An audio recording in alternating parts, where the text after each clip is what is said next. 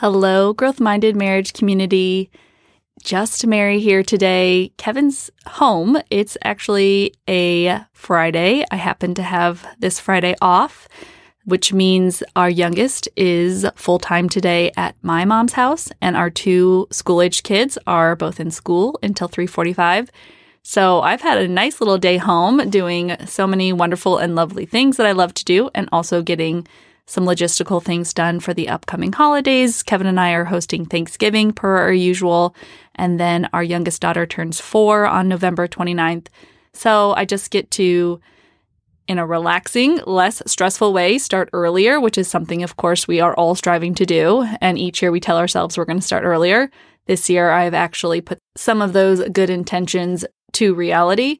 And Kevin and I actually are going to try to go on a little bit of a shopping date tonight. We got invited, or our kids, all three kids got invited to a really good friend's uh, daughter's birthday party. And so Kevin and I are going to drop them off and hopefully book it about 30 minutes away to this sort of nicer shopping center and spend some time together and call it a date night. So we're looking forward to that. Kevin and I are also still trying to figure out how to properly end and say goodbye to this incredible podcast, which has taken us and me on a journey of growth and understanding who we are on such a deeper level. One of the things that we want to do is give gratitude to this podcast. And so we're working on how to properly do that and how we want to do that. And that will probably occur over the next couple of episodes. But today, I wanted to put out into the world something I wrote. A few episodes ago, I mentioned my sweatpant friends, which is a term that I created and is extremely all encompassing to, I think, what my ideal good friend is someone that you can be in your sweatpants with on the couch or run to a store with your sweatpants on and just have a good time and be together and just completely honest and raw and your true self with no makeup and no fanciness about you. Those are really the friendships that I crave and desire and try to build in my life. And I have a fair number of those types of friends. Not all of those friends are here in Kansas City with me. Um, actually, most of them are not in Kansas City, but I have some sweatpant friends from many different eras in my life. And writing is something that I've discovered a passion for, I guess, or an interest in, maybe more so as a, a toned down version of what I'm doing. But every time I sit down with an idea, something tends to flow out of me. And if I share it, it tends to land fairly well on the person that I'm sharing it with. And I think it's just given me a boost that maybe I'm not as bad of a writer as I usually as I previously thought I was. Maybe my grammar is not as bad as I thought I was. Maybe there's something in me that wants to get out so desperately that it will do anything it can in order to get out. You know, creating this podcast being one of those things. And one of the reasons I love the podcast is it gave me a reason to start writing. I had to start writing in order to create episodes and prompts and scripts and you know just dived me into this world of creativity and unlocked so many things. So I wrote something that I am calling an ode to my sweatpant friends. This one, as I'm speaking to you, is not on the blog yet, but it soon will be. And I wanted to share it here on the podcast first because I know that a lot of my sweatpant friends are the people who are listening. And I am sad that this podcast will no longer be a connection between us. And I just wanted to tell all of my sweatpant friends that they're important to me and that I'm so grateful for them and I know that one of the main reasons I have been able to so fully embrace my true self and really dive deep into this personal awareness and growing and uncovering me is because I have this safe landing spot of all these friendships that would love me regardless of what I found down here.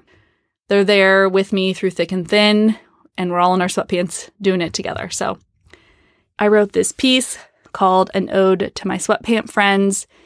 It is based mostly on reality, but it's certainly, I guess, probably a prayer for the future and a look into my past. Hopefully, it encompasses and you can feel my heart in it and how important sweatpant friends are to me. Sweatpant friends are my kind of friends. In my 40s, my sweatpant friends hurry over in their pajamas and glasses because I sent a text that says it's important.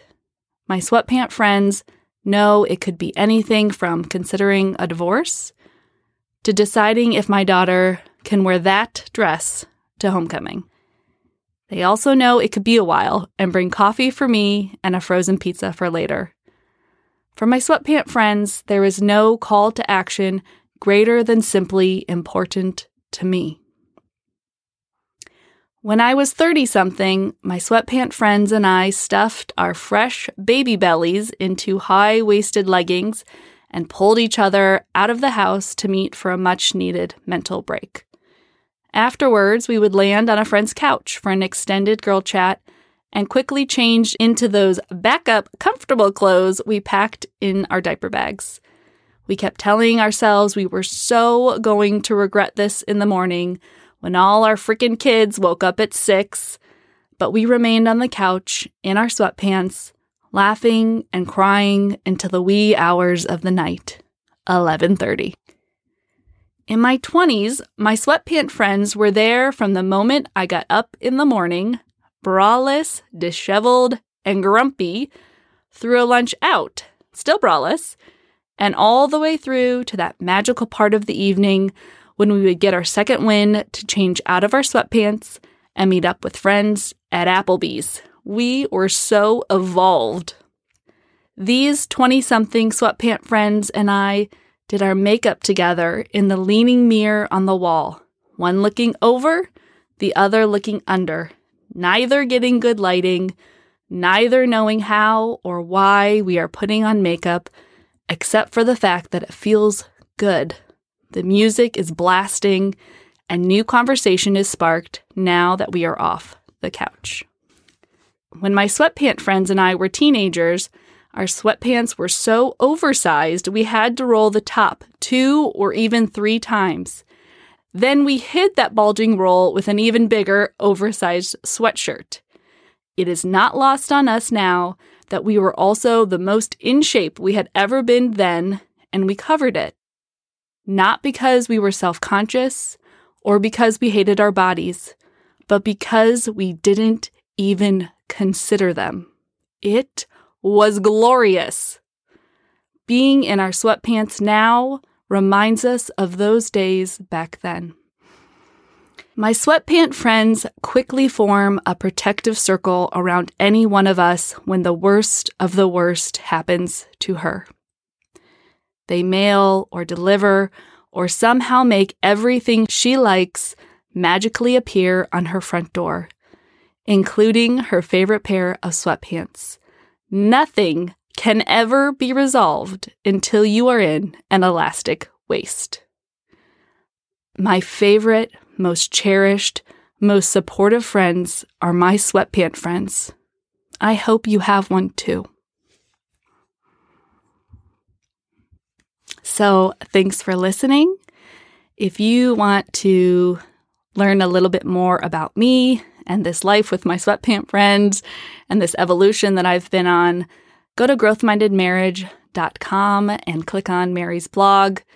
You will find some writings from me, and I hope it encourages you to do the thing, to say the thing, to try the thing because certainly this journey that I've been on has only been possible because I've just been willing to put myself out there and been willing to look foolish. And it has been one of the biggest rewards of my life. So I encourage you to do the same. Kevin and I are going to continue working on the wrap up of this podcast.